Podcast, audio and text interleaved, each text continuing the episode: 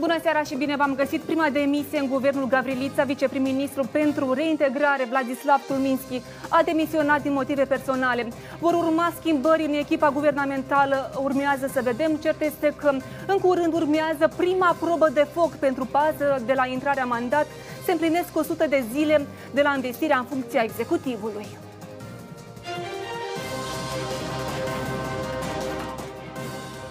Președinta Maia Sandu solicită inițierea procedurii de evaluare a performanțelor șefului suspendat al Procuraturii Generale. Când ar putea începe evaluarea lui Alexandru Stoianoglu și cu ce se va încheia controlul activității sale, discutăm astăzi la Întreabă Ghețu. Deputații din fracțiunea blocului comuniștilor și socialiștilor au cerut în plenul Parlamentului crearea unei comisii de anchetă care să investigheze modalitatea și condițiile de procurare a gazelor naturale pentru consumatorii din Republica Moldova. E foarte bine ca în cadrul plenului Parlamentului să vedem ce măsuri va întreprinde Guvernul Republicii Moldova, inclusiv și pentru perioada rece a anului, care înțelegem cu toții că va fi o perioadă destul de complicată și vulnerabilă, de fapt, pentru toți cetățenii țării. A stârnit critici în rândul opoziției și noile numiri la Curtea Supremă de Justiție. Omul sfințește locul. Și dumneavoastră trebuie să fiți responsabili pentru acei oameni pe care îi promovați în funcții, să nu se primească ca Curtea Supremă de Justiție, care este ea astăzi, nefuncțională din cauza că nu sunt numărul suficient de judecători care activează acolo să se transforme prin hotărârile voastre în Curtea Supremă de Juvăderi. Mersi. Proiectele importante votate ieri în Parlament le analizăm în cadrul ediției de astăzi. Un agricultor din raionul Șoldănești stă de aproape două săptămâni cu peste 250 de tone de mere pe câmp. Придется нам все-таки вырывать сады, однозначно. Мы хотели бы при большом желании мы не сможем работать. У нас денег нет. Соляра очень дорого, 19 лей соляр. И люди, как бы люди 300 лей, я думаю, что это недорого, но их нет. Их нет. Рынка сбыта нету, людей нету, соляра дорого. Правители не решают вопросы с рынком сбыта. А что нам делать? Вот здесь бы любой сказал, конечно, вырывать, потому что не за что работать. Situația nu este roz nici la fabricile de sucuri, unde se formează rânduri kilometrice de camioane pline ochi cu mere. 14 15 23 în total, 24 de camioane stau în rând. Ce spun responsabilii de la fabrici, dar și întreaga poveste a agricultorului de la nordul țării, vedeți astăzi într-un reportaj special la Întreabă Ghețu.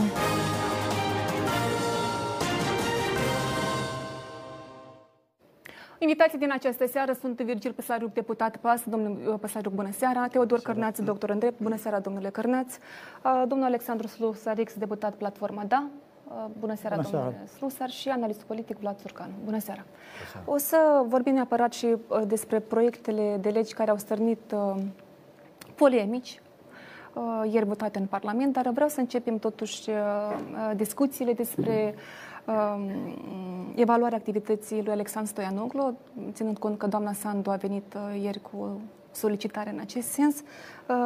Domnul Cărnaț, evaluarea e binevenită? Eu aș spune din contră, parcă după ce în luptă l-ai dat jos pe adversar, încă mai dai vreo doi pumni ca să țin minte ce înseamnă asta. Eu cam asta tratez lucrul dată, fiindcă un astfel de decret care urmează după o reținere ulterior după o arestare, prelungire arestării la domiciliu și să meargă de, să urmeze de acum și evaluarea. Eu cred că aceasta nu este uman, din contra mai mult miroasă a ceva răzbunare și nici Nu este cum. uman, dar este necesar? Referitor la evaluarea activității procurorului general Stoianoglu, e bine că acum să mă așteptăm încă vreo lună să vedem evaluarea procurorului general Robu, interimar. Fiindcă de acum, cuș două luni de zile, domnul Stoianogu nu mai este în funcție. Dar această evaluare care urmează să fie, din punctul meu de vedere, ea nu este acoperită constituțional. Chiar dacă Curtea Constituțională a spus că legea corespunde Constituției și nu a fost examinată în fond, eu ca și expert în domeniul respectiv consider că uh, această evaluare care este, care este organizată de, din partea unei instituții politice, care se numește Președintele Republicii Moldova, evalua, evaluează o instituție care face parte din autoritatea judecătorească. La prima vedere, este un conflict de interese, intră în O contradicție ingerință a politicului a în justiție? politicului în activitatea unei instituții care contribuie la înfăptuirea justiției. Și uitați-vă care este. Comisia respectivă este creată de, din partea unui membru, din partea președinției, un membru din partea Ministrului Justiției, două instituții politice. Al treilea, din partea Consiliului Superior al Magistraturii, care ultimul timp văd că cam tot este instituție politică, și unul din partea Consiliului Superior al Procurorului și al patrulea din partea Procurorului General, dar uitați-vă care Procuror General, care acum este interimar din partea domnului Rogu. De aceea și rezultatul de acum va fi clar referitor la această evaluare. Din punctul meu de vedere, un astfel de decret care a fost emis referitor la evaluare nu-și avea rostul, și nici de cum nu puteți să evaluezi o, o persoană care este la arest la domiciliu și nu se poate apăra în raport cu activitatea sa. Domnul Slusare, evaluarea necesară? Ea este legală sub aspectul că a fost adoptată legea respectivă și logic că n-ar trebui în această țară să fie nicio persoană inamovibilă și nicio persoană care nu poate fi, rezultatele cărora nu pot fi evaluate. Doar că, desigur, sunt uh, mai multe probleme. Eu aș menționa trei lucruri importante. Primul, uh, ceea ce a menționat și domnul Cărnaț. Aș prefera ca această evaluare și formal și de fapt să fie lipsită de orice ingerință politică. Faptul că sunt reprezentanții președinției și Ministerul Justiției în comisie de, de evaluare, desigur, denotă incerința, denotă anumite uh, implicări politice în acest proces de evaluare. Asta una la mână. Doi la mână. Pe mine mă interesează aspectul tehnic. Din câte eu cunosc, nu există la moment nici regulamentul de evaluare uh, și eu vreau să știu, dat fiind faptul că procurorul general suspendat este uh, în urmărirea penală, este în arest la domiciliu, uh, cum urmează să fie organizată această evaluare, că oricum dânsul trebuie cumva să vină cu explicații, să participe. Cum acest lucru este posibil în situația când decurge ancheta? Și trei, în situația în care, vă spun cel puțin percepția la o bună parte din societate, în situația în care cam noi puțin ce cunoaștem despre ancheta penală vis-a-vis de domnul Stoianoglu și domnul Fortuna, după primele două, trei zile de, de fortun, fortunoase, cumva s-a oprit și noi nu știm nimic ce se întâmplă acolo, apare o întrebare la mulți experți, la mulți analiști, dar dacă asta nu este planul de rezervă, dacă prima cu ancheta penală nu s-a, da. nu s-a reușit că... demisia lui, poate atunci prin, prin această evaluare uh, se obține scopul. Deci, Iată care sunt rezervele mele vis-a-vis de această procedură care, repet încă o dată, eu am fost și rămân foarte critic față de activitatea domnului Stoianoglu. Eu consider că dânsul nu a făcut uh, fața uh, uh, provocărilor societății și a fost un procuror mediocru și un procuror care a intrat în anumite cărdășii, dar la moment, iată, procesele care decurg în, în jurul dânsului, cumva o victimizează, pe de o parte, pe de altă parte nu sunt credibile.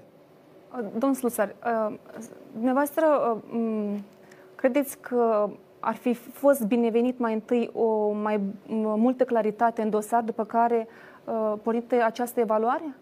Eu consider că ancheta, așa cum ea decurge, ea trezește multe semne de întrebare. După tot masche show și tot, tot ce noi am văzut în ziua reținerii, care până în ziua de azi, la mine sunt multe întrebări vis-a-vis de ceea ce s-a întâmplat.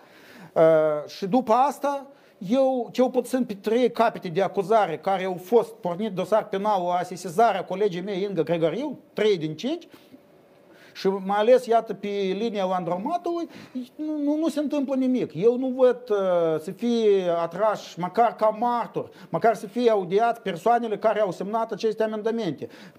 Ce informația succintă cu care a ieșit domnul Furtună, pentru mine nu a fost credibilă. Și, desigur, în situația când întâi a fost uh, adoptată legea despre evaluare, pe urmă pornită anchetă penală. După anchetă penală trece ceva timp și totuși revenim la această evaluare cu foarte multe semne de întrebare. Și toate, toate aceste elemente, așa cum ele se petrec, repet încă o dată, nu sunt credibile și în primul rând eu aștept și societatea așteaptă că nu în fiecare zi la noi în Republica Moldova este anchetat penal procurorul general. Societatea așteaptă un răspuns foarte clar și informația mai mult decât, mult mai mult decât ceea ce a fost prezentat până acum despre mersul anchetei și despre Cu atât mai mult că a fost prelungit mandatul de arestare încă pentru 30 de cu zile. atât, și cu cumva atât mai mult. Săptămâna aceasta, da. Dar noi vreau numai puțin o completare ce a spus domnul Slusare. Uitați-vă că când evaluezi o persoană, trebuie să vezi după ce criterii tu îl evaluezi. Aceste criterii, în conformitate cu Constituția, trebuie să fie scrise în legea cu privire la procuratură, criteriile în baza care este evaluat procurorul general ca și instituție dar nici de cum de lăsat la atitudinea Consiliului Superior al Procurorilor ca să adopte astfel de criterii care pot fi tendențioase și nici de cum să nu aibă acoperire legală. De ce așa cele două opinii separate care s-au format uh, la acea decizie a Curții Constituționale de respingere a sesizării ca să nu fie examinată în fond, are dreptul la existență și din punctul meu de vedere, dacă ar fi fost numit până în prezent cel de-al șaselea judecător cel de-a șaselea judecător din partea Consiliului Superior al Magistraturii în cadrul Curții Constituționale, atunci pe multe hotărâri a Curții Constituționale ar fi avut o altă abordare, o altă uh, decizie. Dar vedem că până la urmă și aici se tergiversează și nu întâmplător. Domnul Puslariuc, uh, iată, din discuțiile care le avem acum în platou, uh, domnul Slus ar spune că această evaluare cumva uh, trezește mai multe semne de întrebare. Uh, dumneavoastră? Păi, această evaluare trebuie să dea răspunsuri. Eu vreau doar atâta să spun acum că noi nu trebuie să confundăm, de fapt, două serii de, de fenomene, de evenimente. Deci, una este chestia legată de evaluare. Da? Eu vă aduc aminte că în vară noi am avut o campanie electorală în care am promis cetățenilor principală, de fapt, nostru obiectiv a fost curățarea justiției și inclusiv evaluarea aceasta uh, instituțională, deci instituțiilor, uh, a fost unul dintre princip, una dintre principalele promisiuni de care noi ne ținem. Deci legea aceasta de evaluare, deci ea cumva uh, trebuia să se întâmple, să întâmple în virtutea contractului nostru cu societatea. Da? Pentru asta, pentru aceasta noi am primit votul. În, da. Deci acum ce s-a întâmplat deja în uh, CSD cu ancheta procurorului, eu cred că totuși aici au fost cumva uh, o serie de evenimente paralele, hai să spunem, circunstanțe diferite. Evaluarea aceasta avea să se întâmple oricum și ea trebuie să se întâmple, fiind că, repet, acesta este, dacă vreți, planul strategic de uh, curățare a instituțiilor statului, inclusiv a justiției. Dar ceea ce s-a întâmplat deja, ancheta, uh, arestarea, asta deja sunt întrebări care, iarăși, eu nu pot să le comentez, fiindcă ele țin de activitatea uh, procuraturii nimeni, și aici au spus colegii, nimeni nu este mai presus decât le, de lege. Inclusiv procurorul general. Trebuie să răspundă pentru acțiunile sale. Deci totul ce s-a făcut, s-a făcut perfect legal și iată acum, într-adevăr, trebuie să... Eu înțeleg uh, nerăbdarea societății, dar iarăși uh, rugămintea este că să lăsăm totuși ancheta să meargă. Eu știu că noi toți avem întrebări, dar totuși aici nu noi, politicieni, trebuie să ne pronunțăm cum ea trebuie să meargă, să vedem care va fi rezultatul acestei anchete. Domnul Slariu, dumneavoastră a spus că tot a avut loc perfect legal. Dumneavoastră nu sunteți jurist. La referitor la legalitate, încă multe instanțe o să se expună, inclusiv Curtea Europeană a Drepturilor Omului. Credeți că se va ajunge până acolo? La legea de evaluare? Nu, eu, eu vorbesc la uh, aspectul cazul Stoianogu de intentarea dosarului penal. Nu asta ce s-a spus. Referitor la eu evaluare, eu nu, nu eu, referitor la evaluarea procurorului general în baza unor criterii care nu sunt scrise în Constituție, aceasta este pe seama Curții Constituționale. Fiindcă nu a dat dovadă de curaj curaj să examineze această lege în fond. Însă, dumneavoastră a spus că ați primit votul din partea cetățeanului, inclusiv și din partea mea, Da. ca să curățați justiția. Nu uitați de faptul că Republica Moldova s-a creat ca și stat ca să garanteze astfel de valori. Drepturile omului, demnitatea umană și plus la aceasta, voi uh, puteți să exercitați acest mandat din partea poporului numai în formele stabilite de Constituție. Nu abuziv, în forme stabilite de Constituție. Dacă în Constituție scrie negru pe alb că procurorul general poate fi demis în conformitate cu legea, atunci criteriile în baza căreia tu ai evaluezi trebuie să fie scris negru pe alb în lege și nici de cum într-un regulament care poate fi contestat sub aspectul administrativ în El contencios. Are privilegiu procurorul general Nu are, față niciun de pri- ceilalți. nu, nu are niciun privilegiu. Eu sunt de părere că în baza legii toți suntem egali. Exact. Însă procurorul general este o instituție care are acoperire constituțională. Fix așa, a garanția are și președintele statului Republica Moldova. Să, dacă cineva ar veni un procuror general și ar spune că președintele Maia Sandu este implicat în săvârșirea unei infracțiuni, atunci va urma astfel de acțiuni de suspendare și ulterior, ulterior decapităm instituția prezidențială. Da. Cam asta Vreau o să văd aud, eu. uh, să-l aud și pe domnul Țurcan. Ve- Domnul Țurcan, dumneavoastră, vedeți o imixtiune a politicului uh, în această decizie? Eu ce văd, ce se vede dintr-o parte e că uh, factorul politic recurge la o măsură asiguratorie, în sensul că nefiind uh, capabil factorul politic să controleze procesul în care este implicat, procesul juridic în care este implicat domnul Stoianoglu, revine la promisiunea sa de a evalua instituțiile, evalua instituțiile și pe conducătorii acestora și nu văd de ce domnul Stoianoglu ar trebui să fie exceptat de la această găselniță, dacă vreți, la care a ajuns uh, această guvernare, vorbind, uh, știm cu toții, de o situație uh, deloc simplă. E mai curând o situație de forță majoră, în care avem instituții care rămân încremenite, ca Procuratura Generală, ca Consiliul Audiovizualului, ca o mulțime alt, de alte Strigăm în voce tare că vrem schimbări. și uh, trebuie găsite soluții pentru ca aceste instituții să fie reformate, iar măsurile, dacă sunt legale, atunci uh, nu există prea multe motive ca să uh, spunem că procedurile trebuie să fie limpezi ca, ca apa cristalină a, de, pe, de pe munte, da?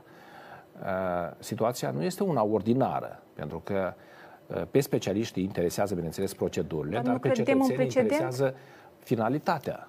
Pentru că dacă va trece un an și procuratura aceasta nu va începe să funcționeze, atunci uh, se vor îndrepta privirile către guvernare și se va spune că n-a făcut nimic, nu-i așa?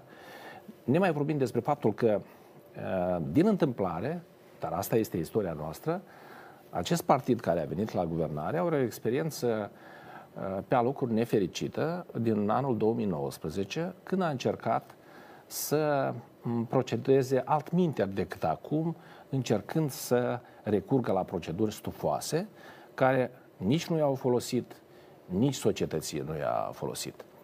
Uh, Am desprins din ce a spus președintele Maia Sandu la o emisiune televizată ieri, Ieri, da. că s-au tras concluzii din acele experiențe, în sensul că uh, dacă factorul civil, adică organizațiile neguvernamentale, alte entități din societate, n-au găsit soluții pentru ca instituțiile respective, încremenite, încă o dată spun asta, în niște practici reprobabile și toată lumea este de acord că procuratura n-a dat randament și alte instituții de asemenea, atunci trebuie găsite metode rapide.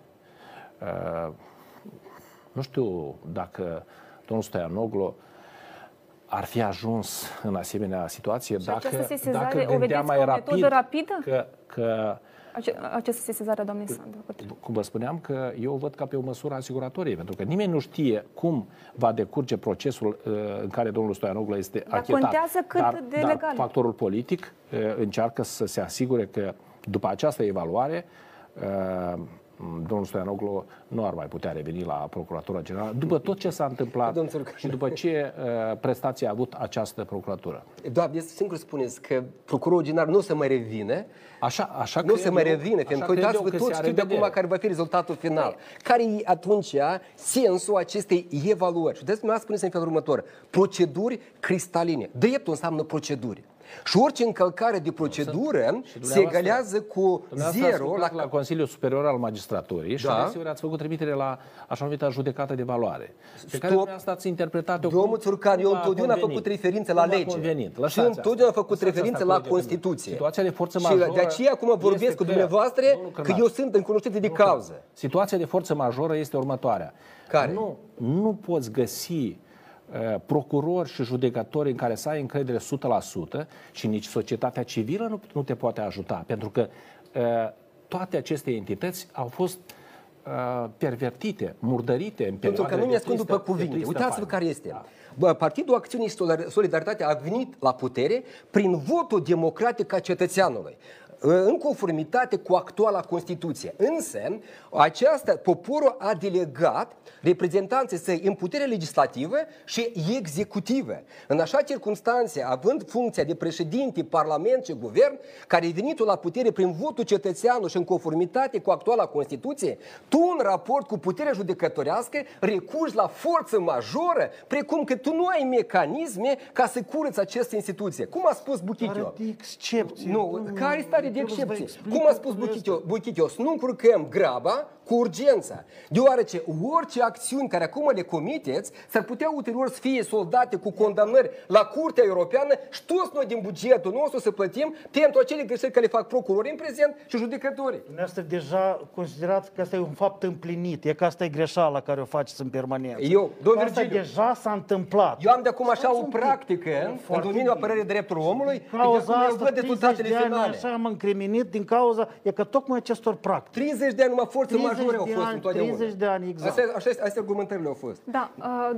domnul Sluser, iată, m, în urma acestei evaluări urmează calificative. De câte, cel puțin așa s-a discutat la ședința uh, a Parlamentului atunci în august. Uh, și astea sunt excelent, bine și nesas- nesatisfăcător. Și întrebarea este în cazul în care uh, Comisia de Evaluare dă o notă uh, nesatisfăcătoare, întrebarea este în cât timp uh, este demis. Iarăși legea scrie, CSP-ul este cel care decide. Deci, ă, una este evaluarea care o face Parlamentul, dar CSP-ul, conform Constituției, este cel care dă verdictul final. Deci nu trebuie să plasați asupra Parlamentului această responsabilitate. Da, Parlamentul face evaluarea, dar anume Consiliul Superior al Procurorului este cel care Parlamentul a votat, decide de să asta de- și avem să întrebări. demite uh, procurorul sau nu. Care este problema? Ce s-a încălcat aici? Dar în cazul în care, uh, uh, probabil întrebarea către dumneavoastră, domnule Cărnaț, uh, domnul Stoianoglu, să înțeleg, poate contesta această uh, decizie a Comisiei de evaluare. Referitor la procedurile legate de evaluare, atunci vor fi în felul următor. În timpul cel mai apropiat, noi cunoaștem că trebuie să pună în mișcare procedura pe care doamna președinte astăzi, Sandu, a evocat-o în legătură cu emiterea acestui decret. Anume, crearea acestei comisii în termen de 10 zile ulterior, în baza unui regulament votat de către Consiliul Superior al Procurorilor, să proceadă la evaluare. Și aici e problema numărul 1. Ce, pe cine evaluez? Procurorul general Stoianoglu sau instituția Procuratura Generală? Din punct de vedere a legii, tu evaluezi activitatea instituției Procuratura Generală condusă de Alexandru Stoianoglu din 2019 până la momentul arestării. Chiar s-ar putea și după, că unele efecte de acum au dat roade și după arestarea lui Alexandru Stoianoglu. Din acest punct de vedere, noi vedem că această comisie poate procede. După ce adoptă o anumită decizie referitor la evaluarea pozitivă, bine, nesatisfăcătoare, etc., o prezintă Consiliul Superior al Procurorilor. Este Consiliul Superior al Procurorilor poate adopta una din aceste hotărâri. Aprobă recomandarea acestei comisii sau, din contra, ori întoarce înapoi, spune să-l reevalueze pe instituția respectivă. Dar dacă aprobă, atunci spune că îl propune președintelui ca să le elibereze în funcție procurorul general. Toate aceste acte pe care le adoptă sunt acte cu caracter administrativ. Atât raportul, atât hotărârea Consiliului Superior al Procurorilor. Ele pot fi contestate în cadrul contenciosului administrativ. Dar continuăm uh, discuțiile după o scurtă pauză de publicitate. Rămâneți pe TV8. Continuăm uh, discuțiile aici în platou. Uh, Vorbeam uh, înainte de publicitate că este nevoie de schimbare în domeniul justiției și vreau să mergem un pic mai departe, să înaintăm discuțiile și să vorbim despre uh, decizia de ieri a Parlamentului. Am văzut domnul Slusar că Dinu Plângău a avut uh, cum vă spuneam și în timpul uh, publicității, o, o postare destul de acidă, dacă chiar vreau să o citez. Dacă evaluarea extraordinară se va produce la fel cum au fost evaluați ieri și astăzi candidații la funcția de judecător la CSJ, atunci sistemul nu se, va, nu, nu se va schimba deloc și nu contează averile pe care nu le poți justifica sau donațiile de sute de mii de lei uh, de la rude. E important să-ți schimbi culoarea politică la timp și să cochetezi cu guvernarea. Profesionalism, integritate, meritocrație, se întreabă din nu doar Dino, dar uh, toată echipa platformei Da, noi ieri am rămas perplex de ceea ce s-a întâmplat în Parlament. Nu doar cu aceste numiri, au fost mai multe decizii dubioase, dar uh, acestea probabil că au fost cele mai uh, rușinoase. Vă spun sincer, dacă deputații platformei Da erau în Parlament, noi din primul minut când ar fi fost anunțată ordinea de zi, avem să blocăm tribuna. Domnul Păsmaruc foarte corect a vorbit aici despre contract cu societatea și despre mandat și despre promisiunile. Eu nu știu dacă în campania electorală colegii de la PAS ar fi promis, ar fi spus lor că uh, niște personaje contradictorii, obscure, o să fie promovate în primele 100 de zile în funcție de uh, judecătorul Curții Supreme de Justiție, am dubie dacă rezultatul colegilor de la PAS a fost același care, care au fost la 11 iulie. S-a vorbit mult despre evaluare, s-a vorbit mult despre reforma justiției. Noi nu cunoaștem nimic încă, cum vor derula evenimentele. Însă, ceea ce eu am văzut ieri este o, o bilă neagră în procesul reformării justiției. Să fie, au fost promovate două persoane unul dintre care Bine, partea juridică o las domnul Cărnaț să vorbească aspectul legal, o avut dreptul, nu a avut dreptul, ce cu acest certific- certificat ANI, o lăsăm, o lăsăm aspectele este, deși ele tot sunt importante și măcar având aceste argumente juridice, Parlamentul a putut să nu se grăbească, cel puțin. Dar, Dar cum vedeți această grabă? Uh, asta și întrebarea. Când noi luăm toate, toate circunstanțele împreună, apare o mare, mare întrebare. Un personaj care în 2017 cu gașca din anturajul lui Plohatniuc a fost adus de oamenii noi la CSM, la judecătorie Chișinău și toată lumea cunoaște că nicio zi nu a lucrat în acea judecătorie, a fost înaintat la CSM, până, până atunci a stat totul la, la CSM, a votat ca Polelunci să devină uh, președintele Curții Supreme de Justiție, judecătorul la Curtea Constituțională, că Gurin să devină judecătorul la Curtea Constituțională, că succesorul lui, lui Polelunci, Druță, să fie uh, președintele la Curtea Supremă de Justiție când a fost perioada cea mai neagră, întunecată a lui Plohotniuc, a stat bine mersi la CSM și a participat în toate aceste procese. În 2018, când a fost culmea uh, neagră a, pentru justiție, când au fost anulate alegeri, nu a spus nimic. Adică, uh, plus aceste um, suspiciuni și informația care au venit și de la serviciile secrete uh, privind legătura lui cu Damir, și acel, acel caz cu apartament, iată, această persoană a fost ieri cu 52 de voturi promovată la funcția de judecător la Curtea Supremă de Justiție. Repet încă o dată, dincolo de momente juridice, eu, dacă ați observat, n-am atins niciun subiect juridic. Au avut dreptul, ce au fost cu anii, dar uh, colegii de la PAS cu care noi am protestat, colegii de la PAS cu care noi... Să-l întrebăm pe domnul Să întrebăm, desigur, da. dar dați eu să, să da, termin da, da, gândul. Uh, a doilea judecător, uh, domnul Plamadeală, uh, a apărut nu prima dată ieri. El a fost pe radarele legislative încă iarna. Și în comisia juridică, când acest om care are tot mai multe verdicte contradictorii, dubioase, când a fost pusă întrebarea la comisia juridică, colegul meu, Dinu Plângău, alături de Sergiu Litvinenко, au făcut scandal și n-au votat pentru dânsul. Socialiștii atunci s-au speriat de acest scandal și nu au scos candidatura asta în plen. Ce s-a schimbat în 4-5 luni? Omul este curat ca lacrimi. Eu înțeleg că... Pe domnul Slariuc ce s-a schimbat în... Uh, poftim, da. dar, dar este, un, este o direcție opusă reforme justiției ceea ce s-a întâmplat ieri. Să lăsăm emoțiile. Noi înțelegem... uh, Ce are emoțiile, Sunt Virgil? Eu, anumite eu m-am operat cu fapte, nu cu emoții. Uh, Eu, în primul rând, da, noi am mers, primul rând, pe decizia Comisiei Juridice, care a făcut o recomandare, da?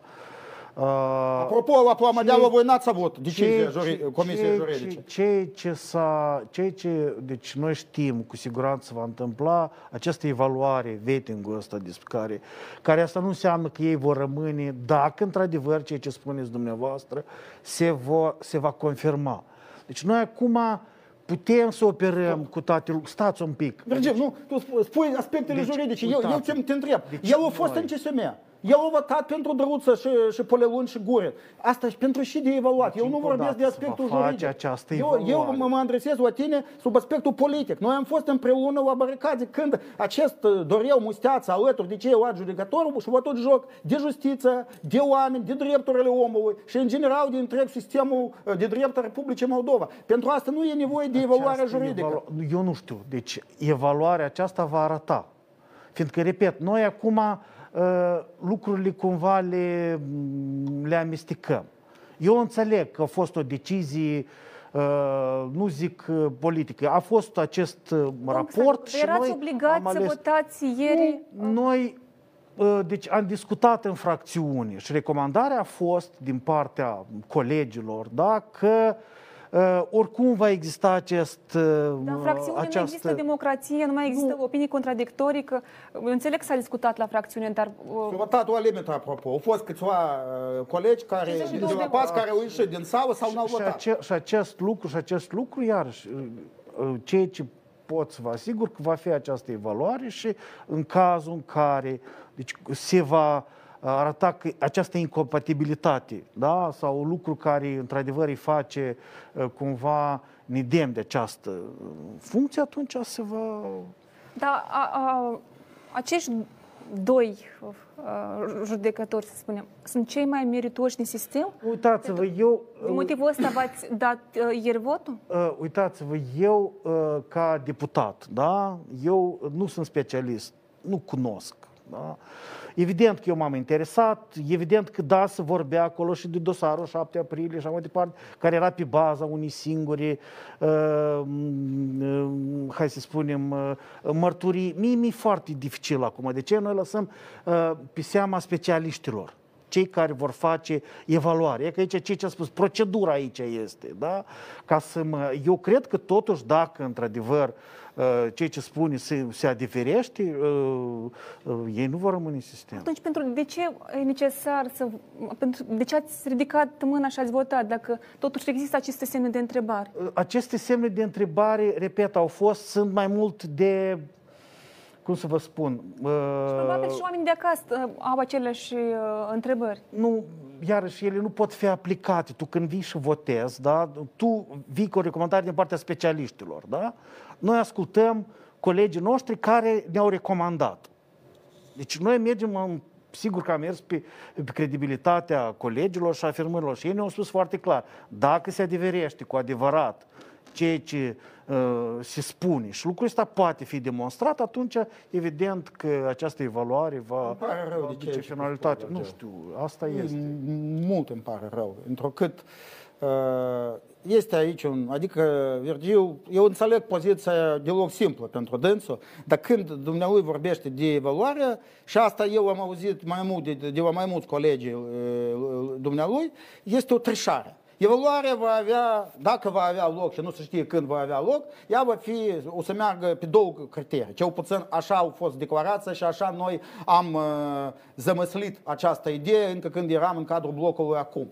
Uh, st- juridic, deciziile uh, dânsului ju- în ca, ca judecător și averea lui raportată la uh, veniturile. Dar eu vorbesc de, de aspectul politic care este foarte important. Au fost câteva fapte care nu au nevoie de evaluare suplimentară. Că eu, iată, dacă ieri era Druță sau uh, Pleșca sau Micu sau Milniciuc sau nu știu care din anturajul lui Plo- sau Pălelungi, Asta, din punctul meu de vedere, era același rezultat. Ce să mai calificăm? Atunci trebuia să fie votat și Polilungi, poate, și Gurin, și Druță, și peste un an evoluăm. Pentru ce? El a făcut parte, nu că din sistem, din sistem au fost mult judecători. Probabil că nu există niciunul care nu a greșit, dar au fost sute de judecători care n-au participat nemijlocit în procesul capturării statului. Și totodată au fost 20-25 de persoane, uneltele directe al lui Plohotniuc, care au realizat toate planurile lui Plohotniuc, a transpus în viață. Iată, Doreu Musteață, a făcut parte din acest anturaj, din această gașcă. Că el a făcut mai puțin decât uh, Druță sau mai puțin decât Pole Lungi, că el pe urmă repede a trecut la Dodon și după Dodon, iată, s-a drujit și cu, cu puterea actuală și a votat de câteva ori cum trebuie și au făcut această traiectorie politică Plahotniuc-Dodon-Pas uh, asta e, nu înseamnă că eu trebuie să fie mai, mai bun și promovat mai, mai bine. Dar percepția a rămas aceasta, că și semnalul care a fost transmis sistemul judecătoresc. Dacă ești loial politic, poți să depășești orice evaluare și elementul loialității rămâne cel mai important în sistemul judecătoresc. Iată care a fost ieri trimis semnal cu acest doreu musteață. Da, domnul Surcan, iată faptul că sistemul judecătoresc și în general sistemul de justiție suferă de această lipsă de credibilitate, anume de fiecare dată noile numiri sau mutări, vedem că stârnesc în societate uh, multe polemici și multă gălăgie. E ceea ce încercam să-i spun uh, domnului Cărnaț mai devreme, când mă refeream la situația de loc simplă care se înregistrează în justiție, pentru că oriunde te uiți, găsești oameni care s-au compromis sau au făcut uh, diferite deci au făcut uh, diferite înțelegeri uh, necuvenite cu autoritățile politice sau uh, în exercițiul funcțiunii când au judecat anumite dosare, așa încât acum mi se pare o, o chestiune extrem de dificilă să găsești oameni integri în perioada imediat următoare, de după uh, 5-6 ani foarte sistem? dificili. Criticăm și sistemul cum, cum văd eu această situație, nu cunosc resorturile numirii domnului Musteață și a domnului Ghenadie Lămădeală. Da. Uh, s-a zvonit că domnul Musteață a primit o funcție pentru prestația sa în Consiliul Superior al Procurorilor în uh, acea mm, perioadă fierbinte în care se decidea soarta lui Stoianoglu și poate fi interpretată ca, ca pe o răsplată pentru ce a făcut acest domn la Consiliul uh, Procurorilor. Dar eu cred că, ca și în cazul lui Stoianoglu de mai devreme, ne grăbim să dăm un verdict situației care se înregistrează, pentru că procesul este îndelungat și cu siguranță încă nici măcar un puzzle nu se întrevede din ceea ce ar trebui să fie. Eu cred că, ca și în cazul guvernului, ca și în cazul unor instituții luate în parte, asistăm la o perioadă de provizorat în care se testează și anumite experimente și anumite persoane până uh, se încheagă un proiect și pentru justiție și pentru economie. Pentru că să nu uităm din ce perioadă venim. O perioadă dar... extrem de tulbure. Da. Și, uh, Vreau până, doar să fac până... o precizare, că colegii din regie l-au sunat pe domnul Steață, dar nu ne-a, nu ne-a răspuns la telefon, da.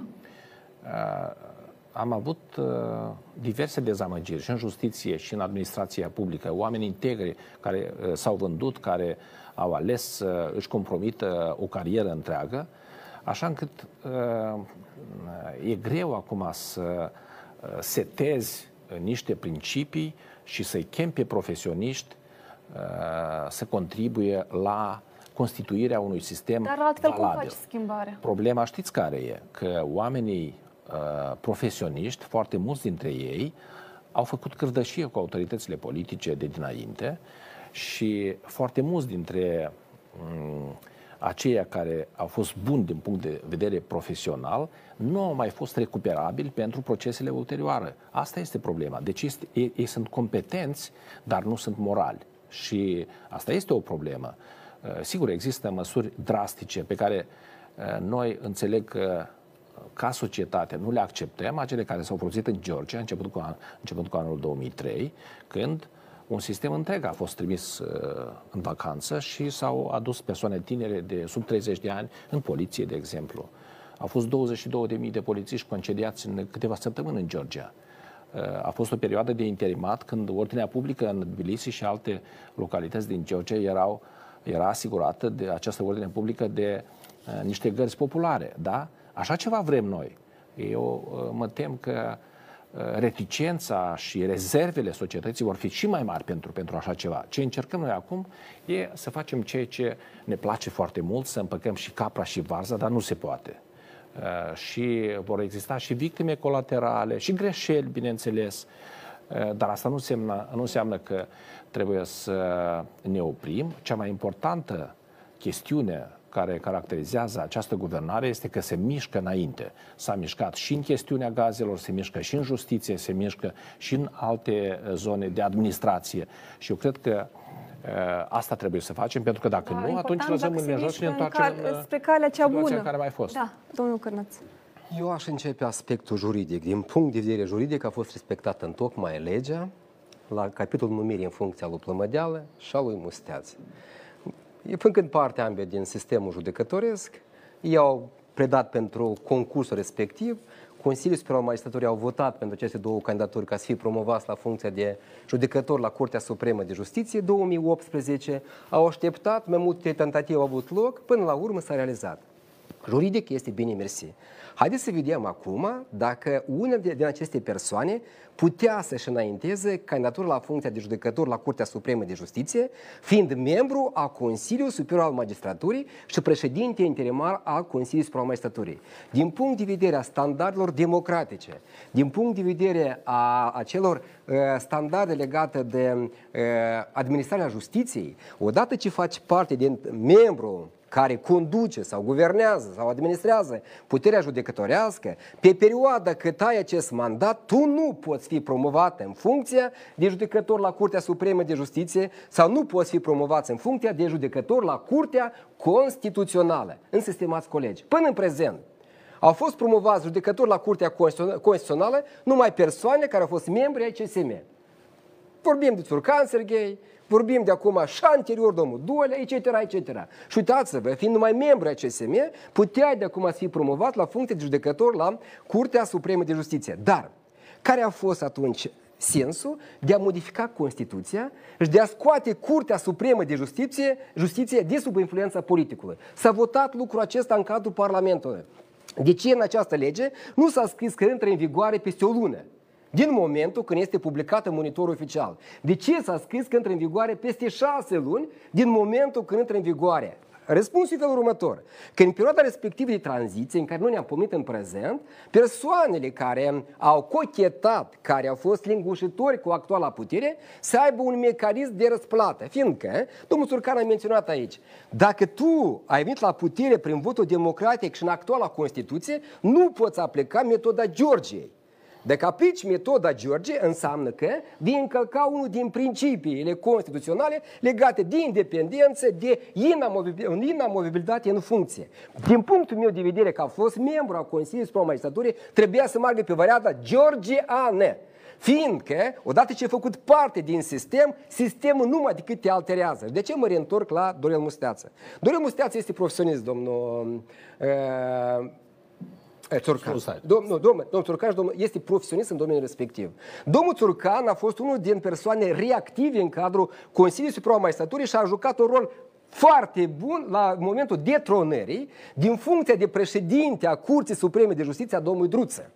Aducem-vă aminte 2019 cu acel dosar legat de denunțul unui judecător de la Ciocana. Dumneavoastră ați menționat politicește că a cochetat cu Dodon sau a cochetat cu alianța atunci, blocul acum și a socialiștilor. El și-a asumat acest risc atunci și în cele de urmă au plecat cineva din conducerea Curții Supreme de Justiție, unde această conducere nu are și până în prezent. Dar ne reîntoarcem la votul Parlamentului și în raport cu persoanele respective. Din punctul meu de vedere, politica, politicul face în felul următor. Își identifică persoane loiale din puterea judecătorească în așa fel ca prin intermediul lor să facă sau să petreacă acea evaluare care urmează. Fiindcă nu întâmplător cineva a spus că Curtea Supremă de Justiție nu are conducere, nu are președinte. Nu e scuz faptul că domnă Musteață va fi și promovat la funcția de președinte a Curții Supreme de Justiție.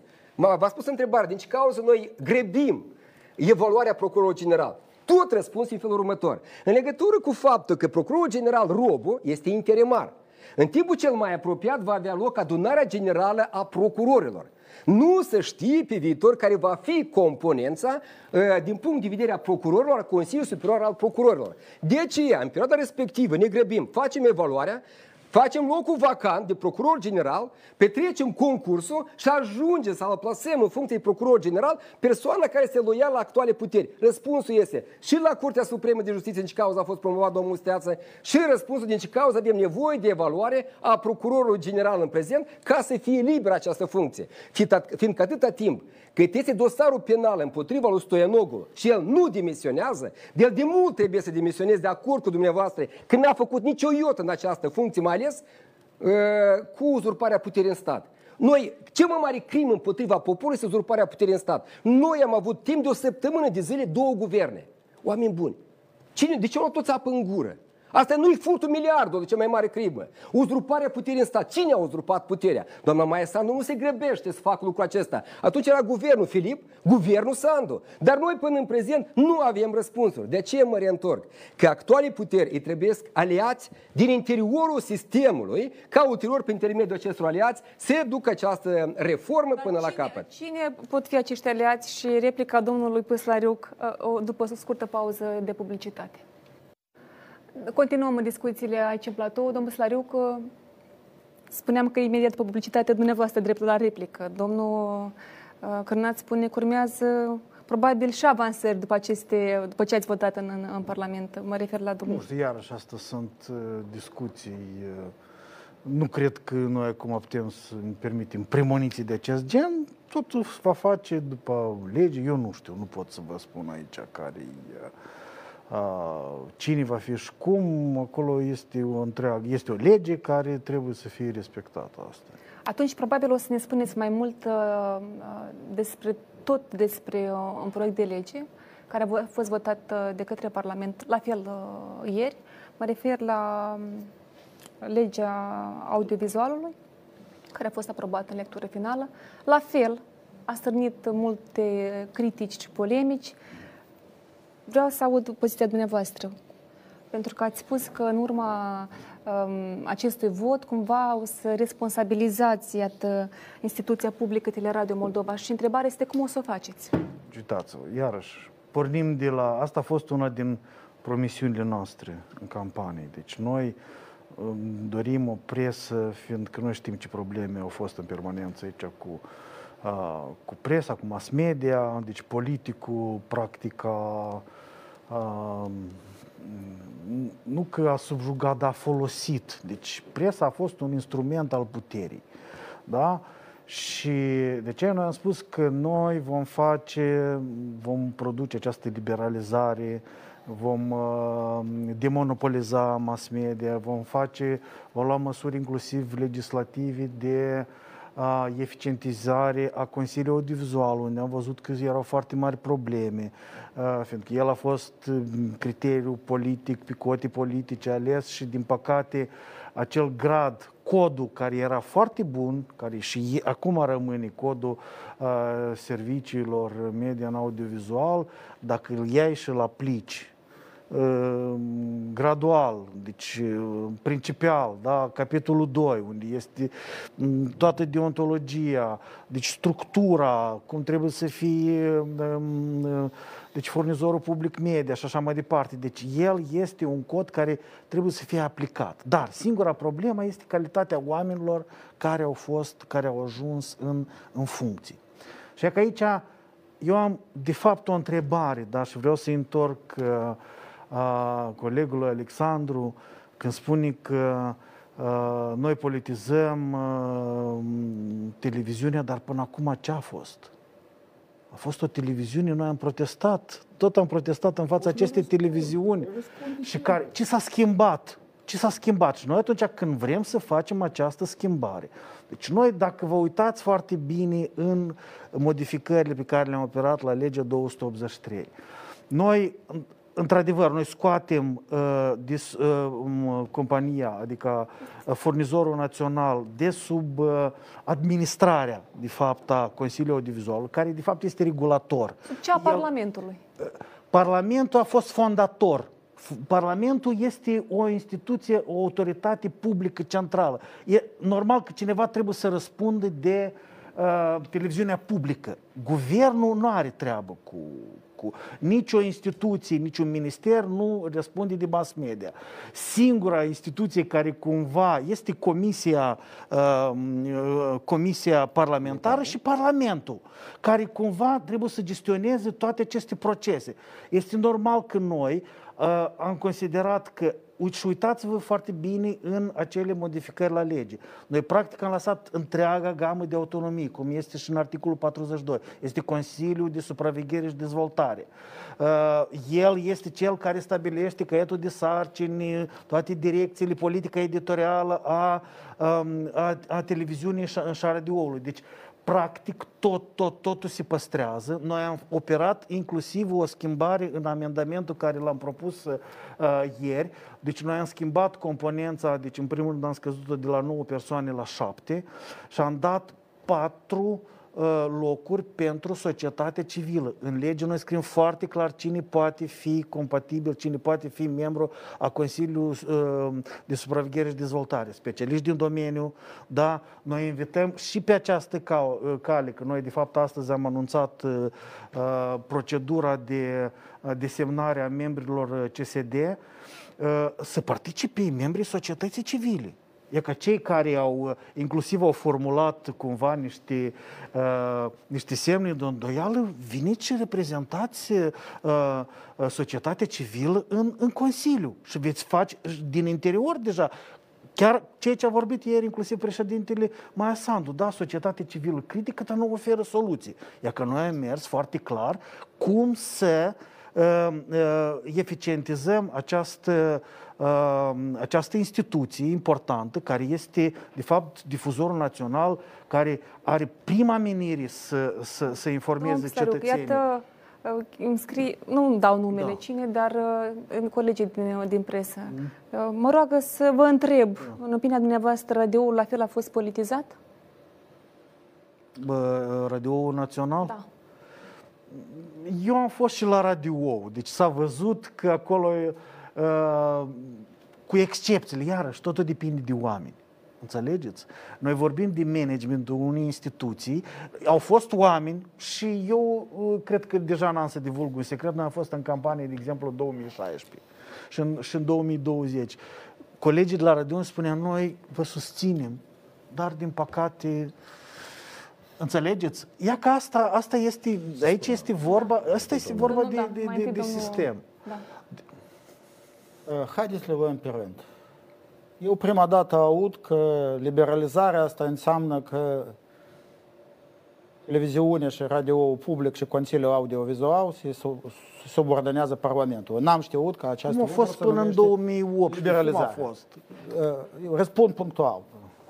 Plahotniuc, când a capturat statul, el nu făcea acest lucru prin modificări cardinale ale legis- legislației. Din contra, legislația devenea aparent mai liberă, însă prin faptul că toate persoanele cheie în sistemul judiciar, în sistemul mass media, în sistemul procuraturii, în sistemul guvernului, erau plătite de dânsul, influențate direct de dânsul, prin asta noi am avut capturarea statului. Exact același lucru s-a produs cu Teleradio Moldova și cu Consiliul Audiovizual. Legislația era perfectă. Din 2019 chiar și toți, toți partenerii externi au salutat această modificare că uh, Teleradio Moldova a fost scos din subordonarea Parlamentului și trecut în, în uh, subordonare relativă Consiliul Audiovizual.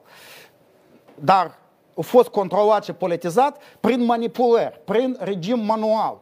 Și pentru a schimba lucrurile, nu era nevoie, din punctul nostru de vedere, să introduci control politic prin subordonarea la Parlament, dar să aplici declarația privind capturarea statului. Dacă tu, noi constatăm că este politizat Consiliul Audiovizual. Este acolo șefa care a fost secretară la fracțiune socialiștilor.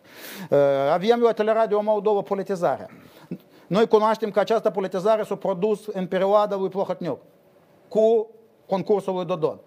Care era problema? Să fie aplicată declarația privind capturarea statului, aplicată legea specială privind lustrația, să fie demiși toți membrii Consiliului Audiovizual, să fie demiși demisă toată conducerea eh, Teleradio Moldova, să fie introdus provizoriatul și mai departe să fie aplicată actuală legislație cu bune intențiile, cu bună credință, dar ceea ce s-a întâmplat acum și frica mea că acest control politic care, care se introduce, eu e Prin ce juridic. se explică controlul politic? Acum ce vă spun? Ce înseamnă controlul Înseamnă politic? că uh, fiecare an și cu, vorbești, tu ai vorbit că noi am, am lăsat autonomie, nu știu ce. Da. Dar Consiliul Audiovizual da. și Teleradio Moldova, da. fiecare an trebuie să vină și să dea da. raportul. Da. Și dacă politic votul o să fie negativ, El trebuie să-și Virgil, să nu te- nu te îndeplinească întrerup. legea. Dacă îndeplinească, cine îl demite? Virgil, orice vot în Parlament este unul eminamente politic. Politic.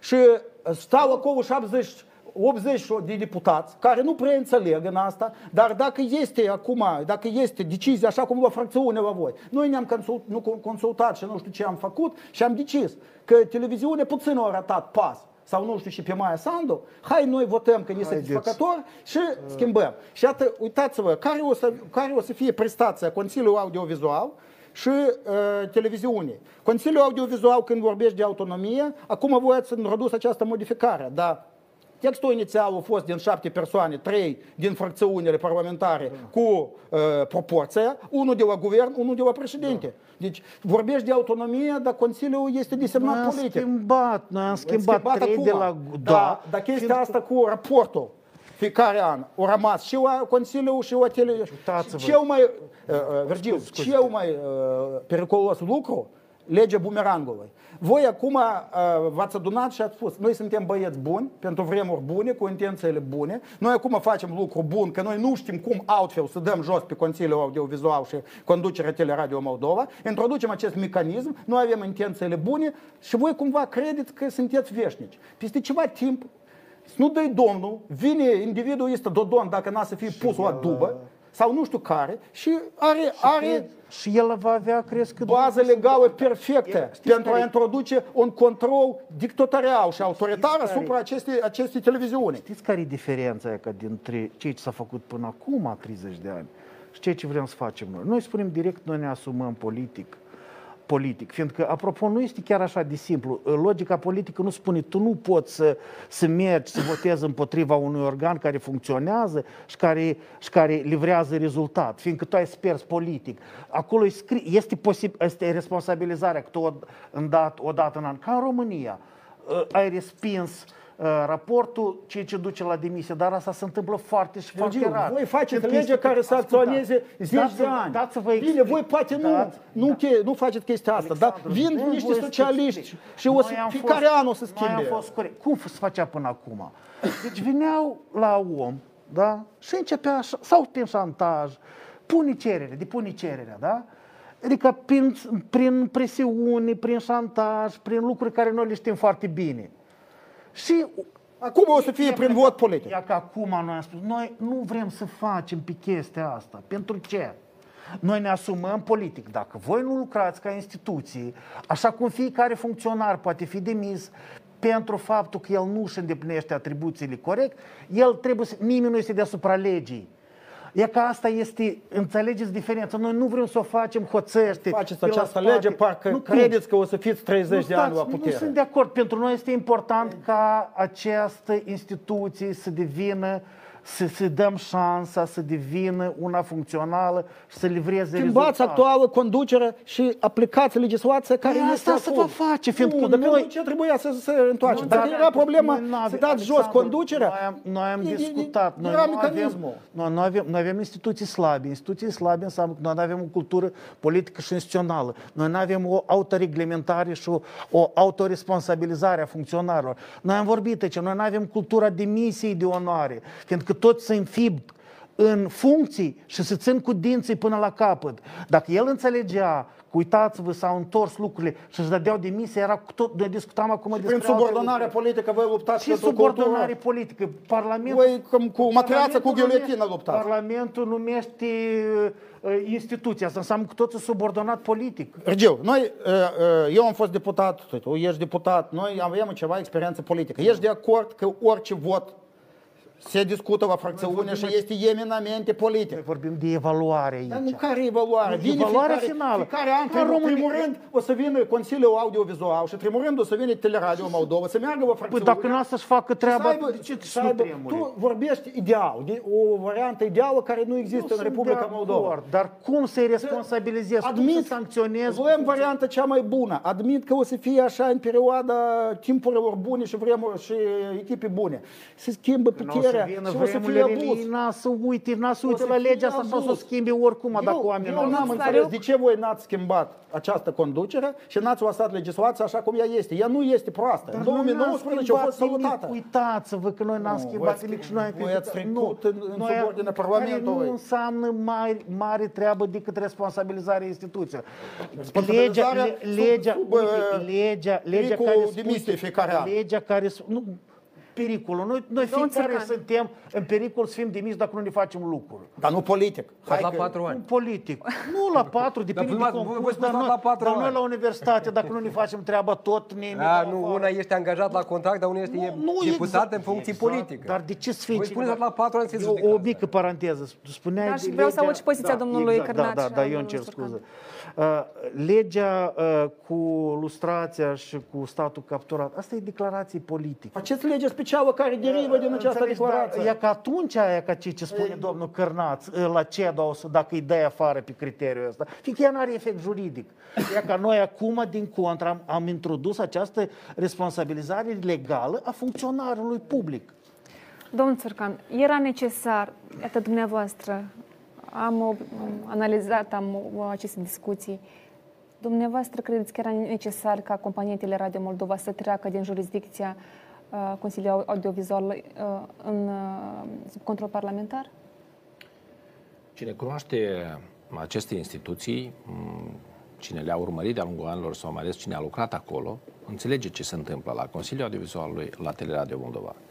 Cu mici excepții la Consiliul Audiovizualului, de exemplu, timp de câteva luni, în 2007, această instituție a servit factorul politic tot timpul indiferent de cât de frumos a arătat legea, acea din 2006, de exemplu, care a prevăzut pentru întâia oară că Parlamentul numește membrii Consiliului Audiovizualului din rândul societății civile. Și știm foarte bine ce s-a întâmplat. Era o, un subterfugiu, era o schemă ordinară, cum ne place nouă ca la suprafață totul să arate bine, dar în subsol lucrurile arată că mai înainte. Ce se întâmpla? Mm, comuniștii în acea vreme au, s-au asigurat că oameni de ai lor sunt propuși Parlamentul de către un ONG, o organizație neguvernamentală, comisia îi analiza, comisia juridică de profil, comisia de profil îi analiza, comisia de juri, juridică îi valida și Parlamentul îi numea. Asta s-a întâmplat tot timpul. La Teleradio Moldova, întrebați mai devreme pe colegi dacă și radioul a fost sub uh, control politic. Da, întrebarea de la, chiar mai de, rău decât din a- atât, de la angajați. mai rău decât atât, știți ce e? Ca m, componența, ca oamenii de la radio și de, de la televiziune să fie hărțuiți de-a lungul decenilor, nu a anilor, pentru că tot timpul, în 94, de exemplu, s-a schimbat legea așa încât de către agrarieni, pentru ca să ordoneze lucrurile așa încât să le convină lor. Mai grav decât atât este ca uh, să sub, subvenționezi, uh, subvenționezi radio-televiziunea, să nu le asiguri uh, oamenilor aceia care iubesc radioul uh, condiții normale de muncă și să plece sau să se deprofesionalizeze în timp și așa mai departe. Ce discutăm noi acum e o chestiune, din punctul meu de vedere, exagerată, pentru că uh, uh, în primul rând, Dar să ai- nu avem pe cine apăra din... Exagerat din, în care aspect? de exemplu, ce se vehiculează de câteva săptămâni în spațiul public și anume că se trece sub control parlamentar și acesta este un pas înapoi. Nu este adevărat. Până în 2018 legea a prevăzut că membrii uh, Consiliului de Supraveghere sau de Observatori, cum se numea, erau numiți de, de uh, Parlament. Așa se întâmplă, uh, de exemplu, dacă e să ne întoarcem la raportul, așa se întâmplă în România, Consiliul de Administrație la radioul public sau de la televiziunea publică TVR vine în Parlament, prezintă un raport și dacă acesta nu este satisfăcător, atunci conducerea aceea pleacă. Cel mai important lucru este ca o sătură acestor instituții, oamenii, redactorii, corespondenții, șefii, eh, ei să constituie un colectiv care să funcționeze pentru societate. Nu membrii aceia trecători de la Consiliul de Observator sau de la Consiliul Audiovizualului. Eh, eh, Încă o dată, este o exagerare. necesară. Păi, O schimbare era necesară. important. uh, Noi am discutat în, uh, în pauză despre lipsa acestei obișnuințe în cadrul instituțiilor ca oamenii să demisioneze atunci când simt că deja ei merg împotriva curentului, că uh, nu mai corespund vremurilor care, care vin. Dacă nu se întâmplă uh, aceasta, atunci, bineînțeles, este nevoie ca acestor oameni să li se arate locul. Uh, și uh, uh, inclusiv pentru că eu am lucrat și la Consiliul Audiovizual și am petrecut și 9 ani la Teleradio Moldova, iar la Consiliul Audiovizual în 2007, uh, aceasta este, era atitudinea față de Parlament. Ăștia, dacă suntem noi inamovibili, n-au ce să ne facă. O să facem ce o să vrem noi aici. Cam asta era, uh, deci, modul în care, acesta era modul în care uh, gândeau și aceasta era mentalitatea și a rămas. Am văzut cu toții că în ultimele luni și ultimele săptămâni cei de la Consiliul Audiovizualului n-au arătat cu niciun mușchi pe fețele lor că doresc să se conformeze noilor vremuri, ca, ca să lucreze conform legii. Păi atunci, de ce ar trebui să ne uităm la m, proceduri dacă ei arată dispreț față de legea pe care în teorie ar trebui să, să o slujească, slujească. Și, e, nu în ultimul rând, este explicabil de ce și societatea civilă și iată unele partide extraparlamentare se deranjează din această cauză pentru că așa a fost tot timpul. Orice lege care se făcea era uh, un semnal de alarmă pentru breaslă, pentru societate că va fi mai rău. Eu cred că dacă se vor trimite oameni cu reputație la, în aceste instituții, atunci oamenii aceștia nu vor dori să se băteze și să slujească guvernarea. Este un test pentru guvernare să trimită acolo oameni să-și asume și după aia să poată răspunde în fața societății pentru schimbările care se așteaptă acolo. Domnul Cârnaț. Eu conceptual nu sunt de acord, de acord referitor la poziția Consiliului Audiovizualului, controlul politic și compania publică Teleradio Moldova. Fiindcă, din punct de vedere a regulilor democratice, spunem că presa este cea de-a patra putere în stat. Cea de-a patra. De aceea, Consiliul Superior al Magistraturii este organul care autoguvernează sau organul de autoadministrare puterii judecătorești. De aceea eu vreau să spun că Consiliul Audiovizualului trebuie să fie acel organ de autoadministrare a cel de-a patra putere. puterea, un moment, domnul Virgiliu. Pa- Patra putere în domeniul eh, presei. Însă, din punct de vedere al eh, companiei publice Teleradio Moldova, eu aș aplica legea de finanțare a partidelor politice. În legătură cu faptul că partidele politice prestează un serviciu cetățeanului, că prin intermediul lor se poate delega persoane ca să administreze, să conducă statul, tot așa aș aplica un astfel de procent în raport cu toți jurnaliștii care prestează un serviciu public, nou, cetățenilor publici în Moldova, când ne prestează un serviciu, ne prezintă o informație echidistantă și obiectivă. De ce am întrebat dumneavoastră? Cine vă finanțează? Statul? Din bugetul statului sau din companie privată?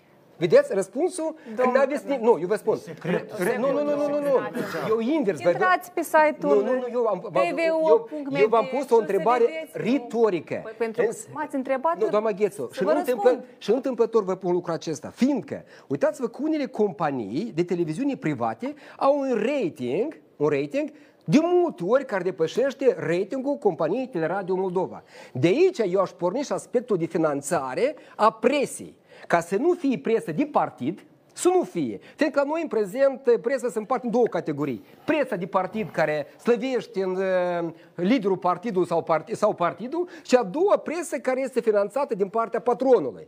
Uh, Compania publică Teleradio Moldova este acel slujător a partidului care se află la guvernare. Câte nu s-ar întâmpla, domnul Țurgan a spus că până în prezent toate au făcut lucrul acesta. Ca nu să se întâmple, haideți să ne debarasăm de lucrul acesta și dăm uh, posibilitatea ca presii să fie fie liber pe piața, uh, de, de piața informațională de Republica Moldova. Lăsăm Consiliul Audiovizual ca organ de autoadministrare a acestui domeniu, dar restul, toate să fie pe principiul e, meritocrației și a concurenței libere. Și să nu avem jurnaliști privilegiați care primesc salariu de la stat, de la noi, pentru faptul că îi prestează un serviciu mai puțin calitativ, pe când unii jurnaliști la unele Doamne. companii private prestează servicii mult mai calitative. Asta Aici punctul de trebuie vedere. să- da. Conceptual eu așa o văd. Dar Domnul- continuăm domnul discuția, Cărnaț. do- domn, domn Surcan.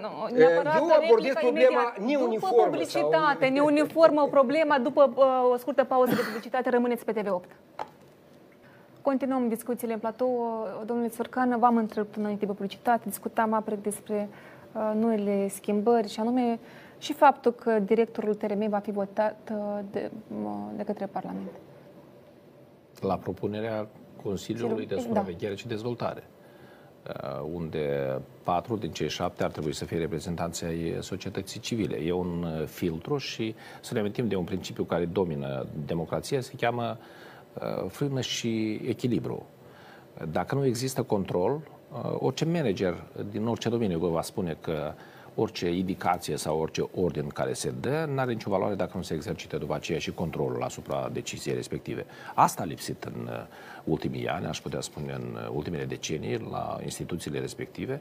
S-au acoperit foarte multe uh, lucruri deci infracțiuni chiar la aceste instituții și lucrurile trebuie repuse pe un făgaș eh, normal. Nimeni nu spune că va fi simplu, pentru că... Dumneavoastră ați cel mai candidat la important funcție lucru- de șef TRM? Eu uh, pot să can- candidez oriunde, să pentru că am candidezi? o, am o carieră de 30 de ani în, uh, în presă. Da, doar că vreau Și să vă spun... meritați. Vreau să vă spun că uh, nu sunt foarte mulți oameni, din ce știu eu din uh, culisele uh, discuțiilor care se poartă, uh, care să vrea să-și asume uh, așa, tocmai din cauza modului de deplâns în care a ajuns uh, Teleradio Moldova. Uh, Foarte mulți din jucătorii politici care au avut presă uh, au influențat inclusiv legile care s-au făcut uh, în acest domeniu pentru a atrage jăratic la uh, turta lor. De exemplu, la un moment dat, televiziunii naționale i s-a luat dreptul de a transmite publicitate și asta în mod clar. S-a făcut pentru ca alte televiziuni private să beneficieze de mai multă publicitate. Dob, dacă îmi permiteți Da. să com- E, completez e, pe e, domnul este Surcan. vorba despre un bun public, Teleradio Moldova, care în mod intenționat a fost adus în starea în care se găsește, inclusiv oamenii de acolo au condiții de muncă foarte proaste și lucrul acesta trebuie refăcut pentru că nu e uh, oficina cuiva unui partid, este încă o dată un bun public care uh, nu trebuie să arate urât pen- pentru că aparține statului. Nu trebuie ca zona privată să arate bine și tot ce aparține statului sau publicului sau poporului să arate în halul în care se găsește. De ce, am, de ce am spus vreau să completez? Că Uitați-vă că sunt de acord cu domnul Virgiliu, slăvit domnul Surcanu, că una din atribuțiile de bază a Parlamentului este atribuția controlului sau funcția de control. De aceea, acest control politic care exerște Parlamentul îl are față de toate organele care are menirea să se numească în funcție. Fiindcă Parlamentul identifică persoanele respective și toți exi- trebuie să aibă un mecanism ca să-i controleze. Însă, la aspectul controlului trebuie să fie aplicat principiul individualizării acțiunilor fiecărui membru în parte și nici de cum pedepsirea uh, per în corpore a tuturor membrilor Consiliului an? Audio. În fiecare an. E că aici Asta este... nu, în lege nu, nu e scris că, că în fiecare an noi trebuie să domnul schimbăm. Slăvi, E eu de special. fiecare an îi vin eu, cu eu ce raportul. vreau să... Da, vreau să spun... Fiecare șase an ani. când votul poate fi demis. Poate, asta nu înseamnă că va Asta fi. e sabia lui Damoclu. Eu să nu mă completez mai departe gândul că până în prezent funcția aceasta de control nu prea s-a văzut în cadrul Parlamentului, fiindcă Parlamentul spune că noi am numit, ei sunt oamenii noștri, nu mai trebuie să arătăm poporul cum ei uh, cheltui banul public. Ce s-a făcut în prezent, precum că va fi un astfel de control la ANRE, la Consiliul Audiovizualului, la Comisia Electorală Centrală, why not, uh, unii mai avem, la, to- la uh, Banca Națională, noi avem uh, la, Consiliu, la Comisia Națională a Pieței Financiare, uitați-vă, toate aceste persoane, la, încă, încă una, la Curtea de Conturi aici, uitați-vă, instituții care parazitează, puțin aduc Mică, mică poporul, da. uh, replică. Iată, facem paralelă cu Comisia Electorală Centrală. Ea e tot numită pe criteriile politice. Ea tot este comisie, da, înțelegem că altă cale nu există, dar Comisia Electorală Centrală fiecare an nu vine cu raport. Uh, Legea nu prevede că Comisia Electorală Centrală poate fi demisă fiecare an dacă, Bun. dacă, dacă face ceva. De ce voi aplicați pentru uh, Selectiv. selectiv acest principiu? Dar un răspuns scurt, domnul Psariuc, pentru că vreau să discutăm și un alt uh, subiect. Fiindcă nu au fost identificate alte modalități de autoresponsabilizare. De a demite pe- De autoresponsabilizare a lor, fiindcă li s-a dat conform codului niște, dar nu în cultura noastră politică. Și atunci noi, evident, dacă noi vom avea uh, mecanisme evidente de Dar vreau să vă întreb și de ce vezi, responsabilizare, nu doar meca- sigur că mecanisme de responsabilitate, responsabilizare, dar vreau și să vorbim și despre, poate aveți mecanisme pentru agricultură bune. Uh, Eu am uh, realizat un reportaj, va fi difuzat la finele emisiunii și vreau să urmărim uh, un reportaj despre un agricultor de la nordul Moldovei, care stă cu mieri, peste 250 de tone de miere pe câmp. Vreau o scurtă declarație pentru că vreau comentariul domnului Slusar, după care revenim. O scurtă declarație uh, pregătită uh, de uh, către colegi. La intrare în această livadă din satul Alcedar, Șoldănești, simți un miros îmbătător de mere. Aici, de câteva săptămâni, pe câmp, stau aproximativ 250 de tone de mere, adevărați munți pe care abia de-i poți cuprinde cu vederea.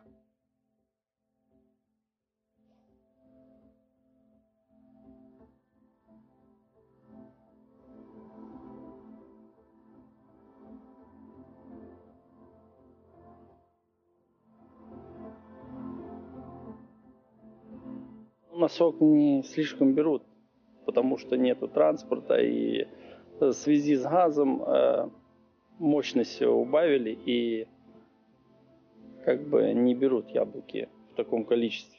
Вот мы ждем, когда приедут и заберут. Если заберут. А если нет? Ну так и будет все.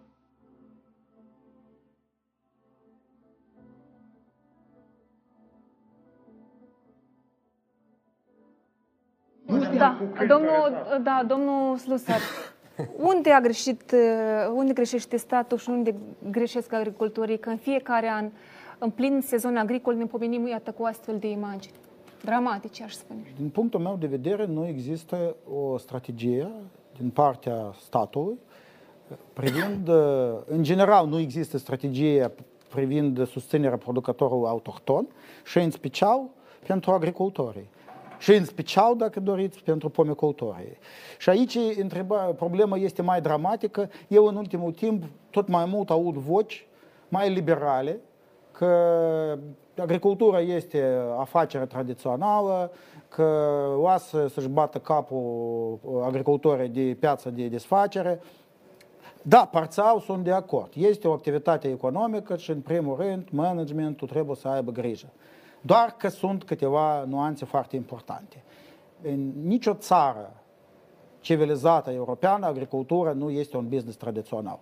Acest lucru europenii au înțeles din 1957, când au, implement, au început să implementeze politica europeană comună agricolă și până mijlocul anilor 90, 70% din bugetul Uniunii Europene mergea pentru subvenționare. Acum cota aceasta este undeva sub uh, 45%. Asta una la mână și doi la mână cu această situație. Timp de 15 ani, statul a avut politică de subvenționare a livezelor. Domn, domnul Slusar trebuie să anunță, eu sper că... S-a anunțat ce? Reportajul, pentru că vă spuneam că am puțin timp la dispoziție, pentru că emisiunea e pe, pe final. Da, asta ce a fost?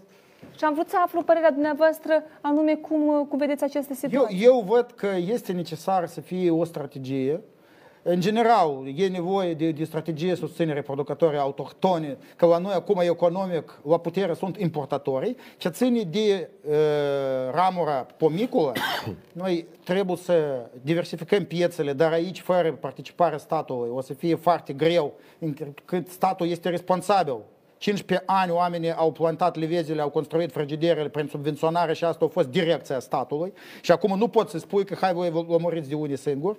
Noi trebuie să înțelegem că când noi o să facem programe cu uh, aprovizionarea cu fructe a școlilor și grădinițelor, când terminăm cu bananele și noi avem nevoie de o industrializare la scară mică, când uh, industrie o să fie în fiecare raion, să avem 3-4 întreprinderi de procesare și merele să meargă la procesare, la prețuri normale și producătorii agricoli să fie, să fie acționari la aceste eu, mici eu sper zile. că acest lucru uh, pe care l-ați menționat uh, va fi realizat. Eu vă mulțumesc mult pentru participarea la emisiune, iar acum vă invit să urmăriți uh, un reportaj de la Nordul Moldovei. La intrare în această livadă din satul Alcedar, Șoldănești, simți un miros îmbătător de mere. Aici, de câteva săptămâni, pe câmp, stau aproximativ 250 de tone de mere, adevărați munți pe care abia de-i poți cuprinde cu vederea.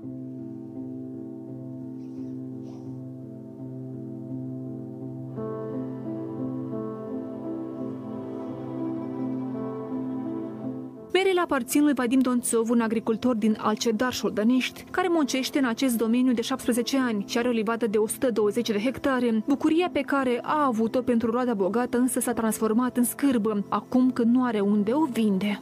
Рынок в Кишиневе, он маленький. А Здесь таких, как мы, очень много пострадавших. Заходил на рынок, там по 2,50. 2 лея, 2,50, 3 лея продают яблоки. То есть я думаю, там надо сидеть неделями, чтобы продать тонну. Așa că unica soluție a fost să le dea la suc, dar și aici năpastă. Criza gazelor din ultima perioadă, în plin sezon agricol, a influențat activitatea fabricilor, spune bărbatul. На сок не слишком берут, потому что нету транспорта и в связи с газом э, мощность убавили и как бы не берут яблоки в таком количестве.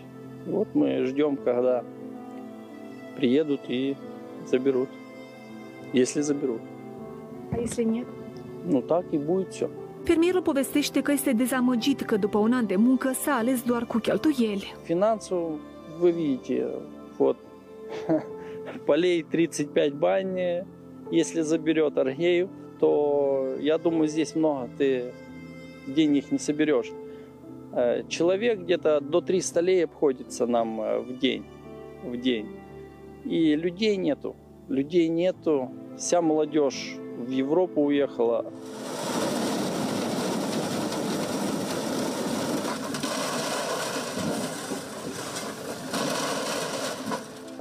să culegeți toate merele?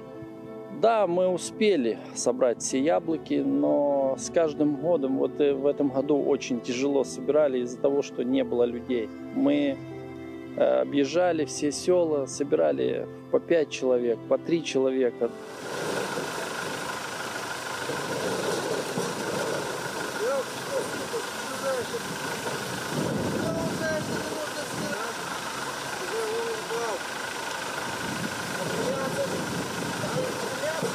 Яблоко, вот чем дольше лежит, примерно вот, вот яблоко портится. Вот. Да. То есть нежелательно, чтобы оно лежало долго. Intervenția statului în sectorul agricol este de nimic, spune bărbatul. Supermarketurile sunt pline de mere de import, iar producătorii sunt dați la o parte, se plânge el, așa că i-a ajuns cuțitul la os. Придется нам все-таки вырывать сады, однозначно.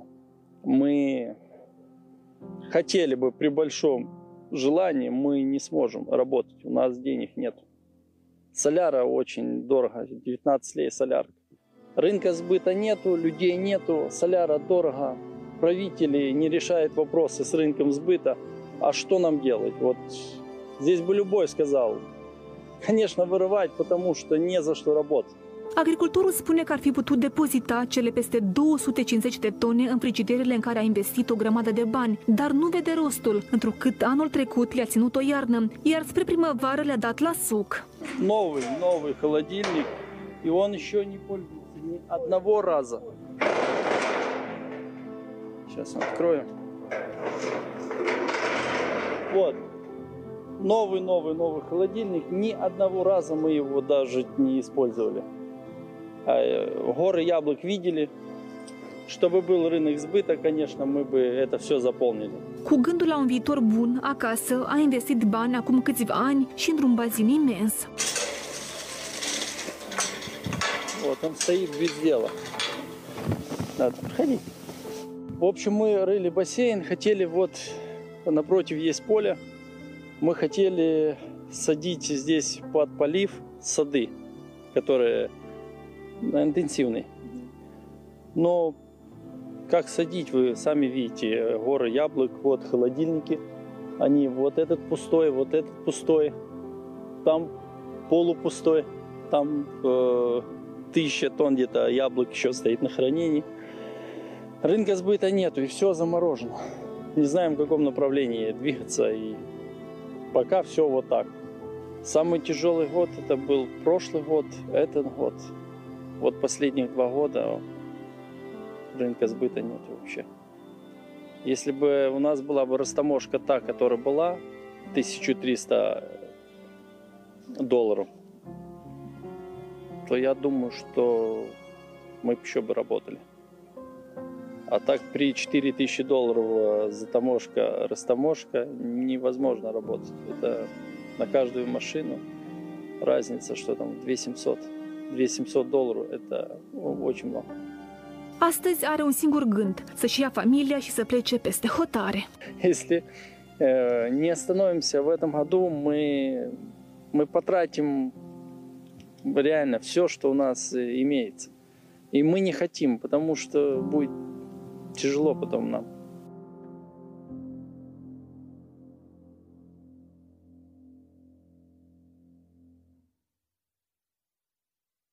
Spre seară de la Șoldănești am ajuns uh, la Orhei, aici la fabrica de sucuri. După cum puteți vedea, rândul de camioane pline cu mere este imens. Dar haideți să mergem împreună și chiar să le numărăm. 14 15 23 În total 24 de camioane stau în rând. Este realitatea crudă pe care am găsit-o la poarta fabricii de sucuri și maginuri din Orhei. Șoferii, epuizați după un drum lung, sunt nevoiți să stea în așteptare ore în șir sau chiar zile și nopți pentru a preda merele. Câte mere aveți în... 20 de tone. 20 de tone? Ieri am șes de la ora 10 dimineața până la 3 de noapte. Bună seara! Câte ore așteptați? Câte ore așteptați să intrați? De seară știm aici, doamna. Serios. O noapte întreagă și o zi. Șoferii nu se plâng, spun că altfel merele ar putrezi pe câmp. Mult am stat. Toată noaptea asta aici, ieri dimineață. La 11 ziua ieri am venit și am ieșit la 7 dimineața. De mult o noapte întreagă ați stat aici. Pentru câteva tone ca să le dați la sus. Așa e, ce să faci? Nu Da. poți treci, toți stau în rând, stăm și noi. Câte ori? 10 ore. 10 ore? Este ultima speranță a agricultorilor de a scăpa de mere și, în plus, de a face un ban pentru a-și întoarce măcar o mică parte din cheltuieli. În timp ce discutam cu șoferii, de noi s-a apropiat și directorul fabricii, care susține că, în plin sezon, rândurile kilometrice sunt acum la toate fabricile de procesare a fructelor, având în vedere că exportul este aproape de zero. În fiecare an noi avem uh, diferite surprize. Anul trecut, de pildă, au colectat mulți mere care au uh, uh, pus la păstrare la frigideri și le-am primit asta, uh, în primăvară am primit undeva jumătate din cei ce au pus la frigideri, că nu au fost realizări.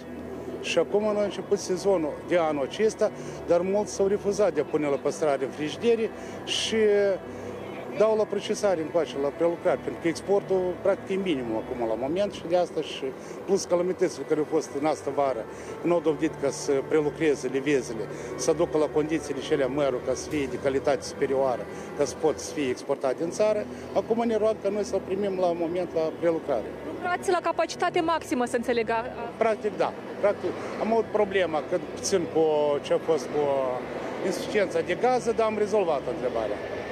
Ați avut de suferit și din cauza ga, da? Puțin, puțin ce am avut din cauza presiunii, dar noi am rezolvat întrebarea. Vreau să vă mai întreb, prețul astăzi este la fel ca și anul trecut sau mai mic? Uh, Anul acesta este uh, prețul puțin mai mic, puțin mai mic, pentru că anul trecut a fost o cantitate minimă. De mulți a exportat și v-am spus că mulți au pus la păstrare. Dar anul acesta este, cum am început la început sezonul, la 1,40 leu, tot TVA în câmp la persoanele juridice și așa și merge până la moment nu ne-am, uh, n-am schimbat prețul.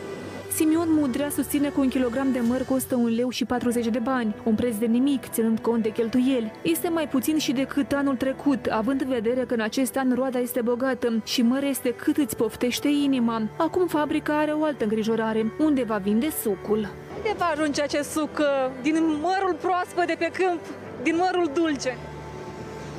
Știți, până ce avem o problemă și cu realizarea, pentru că în toată Europa, la moment, cantitatea este foarte mare la măr. Și, practic, consumurile se consumă sucul care pe cantitatea mai mică. Dar noi, la moment, acum, până ce acumulăm, vedem, tragem nădejdea că Europa, America, țări, Rusia, poate aceeași Rusie va începe ca să importe de la noi. Anual, compania poate prelucra peste 40.000 de tone de mere.